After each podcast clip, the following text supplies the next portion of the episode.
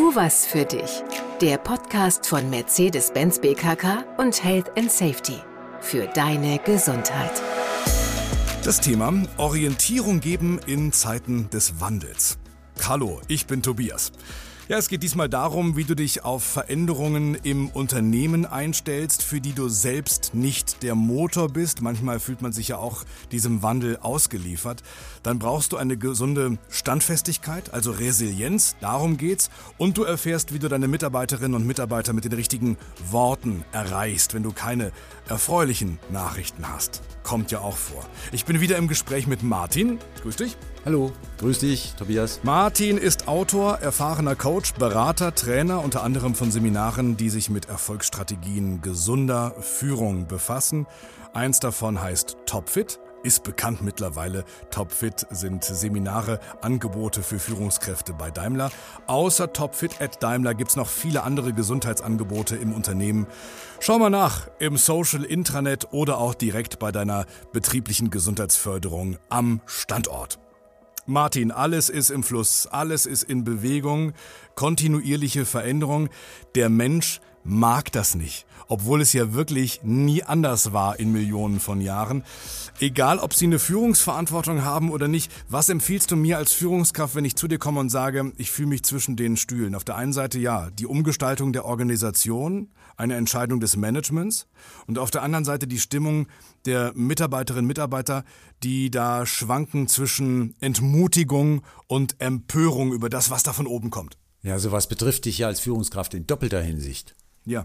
Einerseits erlebst du hautnah die Stimmung, die Emotionen der Belegschaft, und andererseits betreffen dich die Veränderungen ja unter Umständen auch. Ja, klar. Denn in der Regel bedeuten organisationale Umgestaltungen entweder neue Aufgaben oder neue Teamkonstellationen, die aus der Sicht der Betroffenen selten als Erleichterung der Arbeit angesehen werden. Ja, obwohl es vielleicht sogar eine Erleichterung sein sollte. Woran liegt das? Warum sind wir da so skeptisch? Das liegt ganz einfach daran, dass Managemententscheidungen aus anderer Perspektive und aus anderen Prioritäten herausgetroffen werden, als es Führungskräfte des mittleren und unteren Managements von sich aus tun würden. Klartext, die betroffene Führungskraft fühlt sich bisweilen auch als Opfer, als Spielball der neuen Umstände. Daher fühlt sie sich in ihrem Pflichtbewusstsein hin und her gerissen, zwischen dem Gefühl, es allen recht machen zu wollen, und der Notwendigkeit, Mitarbeitenden eine klare Orientierung zu geben. Und das in einer Situation, in der es ihnen unter Umständen selbst an Orientierung fehlt. Also das Wichtigste ist, dass du zunächst für dich sorgst. Klingt egoistisch, ist aber wichtig. Es ist vergleichbar mit dem Hinweis aus der Flugsicherheit, in der es für Passagiere so sinngemäß heißt, leg dir selbst die Sauerstoffmaske zuerst an, bevor du anderen hilfst. Das ist ja sowieso dein absoluter Lieblingssong, ne? Dein größter Hit. Nur wenn ich als Führungskraft gut für mich sorge, kann ich auch eine Stütze sein für die anderen, für die Mitarbeiterinnen und Mitarbeiter. Genau so ist das auch gemeint. Ja.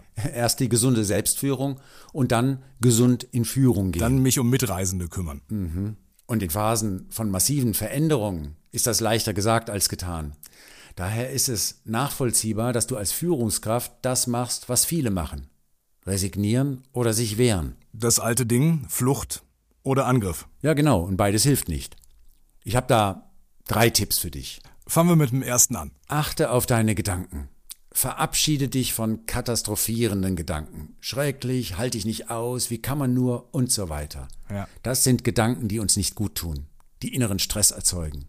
Und im Stress denken wir nicht so klar. Erlaube dir vielmehr Gedanken der Gelassenheit. Ich mag das Neue nicht, aber es ist halt so. Ich kann mich lang ärgern oder kurz. Das ist meine Entscheidung. Oder der banale Satz, es ist wie es ist. Oder wie ich es neulich im Hessischen gesehen habe, bevor ich mich aufrege, ist mir lieber egal. Das ist ja jetzt aber keine Werbung, dass mir alles egal ist. Auf keinen Fall. Sondern es bedeutet, dass du dem Anlass nicht so viel Einfluss über deine Emotionen gibst. Wir sind bei 2. Zweitens prüfst du, ob du an den neuen Rahmenbedingungen direkt oder indirekt etwas ändern kannst. Falls nicht, beantworte dir folgende Frage. Wenn es an dem Neuen etwas Gutes gibt, was ist das? Stell dir diese Frage immer und immer wieder. Lass ungewöhnliche Antworten zu und lass dich dabei auch von anderen Menschen inspirieren. Am besten von Menschen, die mit dieser Situation nichts zu tun haben. Spannend, ja. Und 3.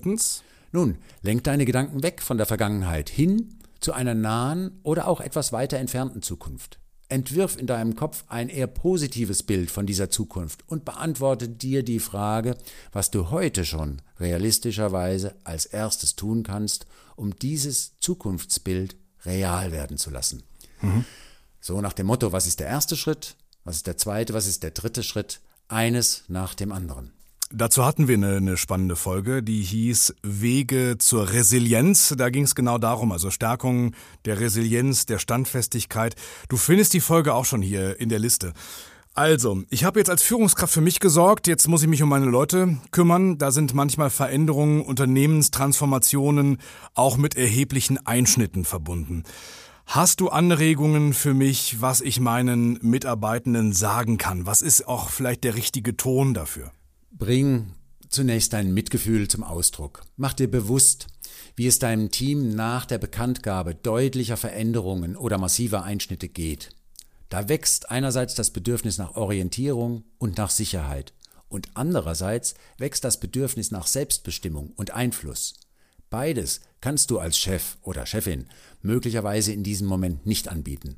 Mach daher deutlich, dass du die Sorgen, den Ärger, die Enttäuschung, die Bedenken, das Misstrauen deiner Mitarbeitenden verstehst. Doch Achtung, Verständnis und Mitfühlen heißt nicht Mitleiden. Wenn du dich selbst als Opfer der Umstände fühlst, besteht die Gefahr, dass du dir den Sauerstoff zum Atmen nimmst, analog zur Sauerstoffmaske im Flugzeug. Daher Empfehlung, ganz klar, Empathie, nicht Mitleid. Wie geht das praktisch?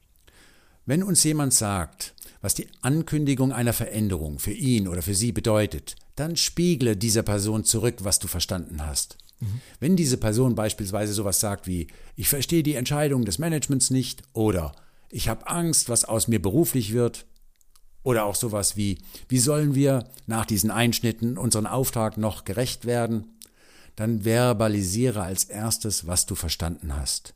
Nur zu sagen, ich verstehe dich, reicht nicht. Okay, ja klar. Also, ich bringe mein Mitgefühl ein, meine Empathie, ich bringe das deutlich zum Ausdruck.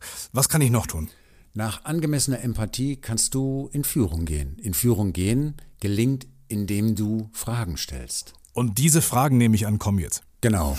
Das könnten zum Beispiel Fragen sein, sowas wie, was ist das Beste, was du jetzt tun kannst? Oder, wer könnte dir helfen? Was ist das Gute am Nicht-so-Guten? Was könnte noch funktionieren oder was hat in anderen Fällen schon mal funktioniert? Auf welche Ideen würden andere Menschen in deiner Situation kommen? Also diese Fragen beleuchten, was du selbst tun kannst, wer dir helfen kann oder wie du eine optimistischere Haltung finden kannst.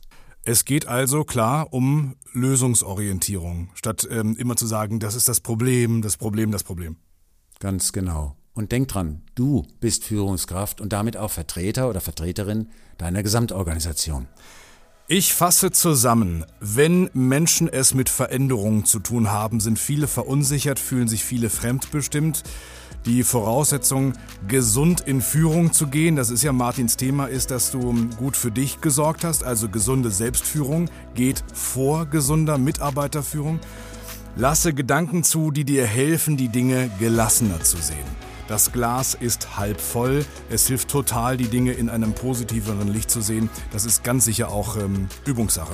Ganz genau. Und schließlich, ja, lenk deine Gedanken in die Zukunft, in eine positive Zukunft. Fokussier die Dinge, die du tun kannst, um dieses Zukunftsbild am Ende auch real werden zu lassen. Mhm. Und deinem Team geht's ja möglicherweise ähnlich. Die erwarten dein Mitgefühl, erst Empathie. Ja. Und dann in Führung gehen, zum Beispiel durch lösungsorientierte Fragen, die haben wir oben alle gehört. Kannst ja nochmal zurückspulen. Also, und alles trainieren im Alltag ist ja auch wichtig. Probier es aus, viel Erfolg dabei. Martin, danke für alles. Gern. Das war eine weitere Folge von Tu was für dich. Der Podcast von Mercedes-Benz BKK und Health & Safety.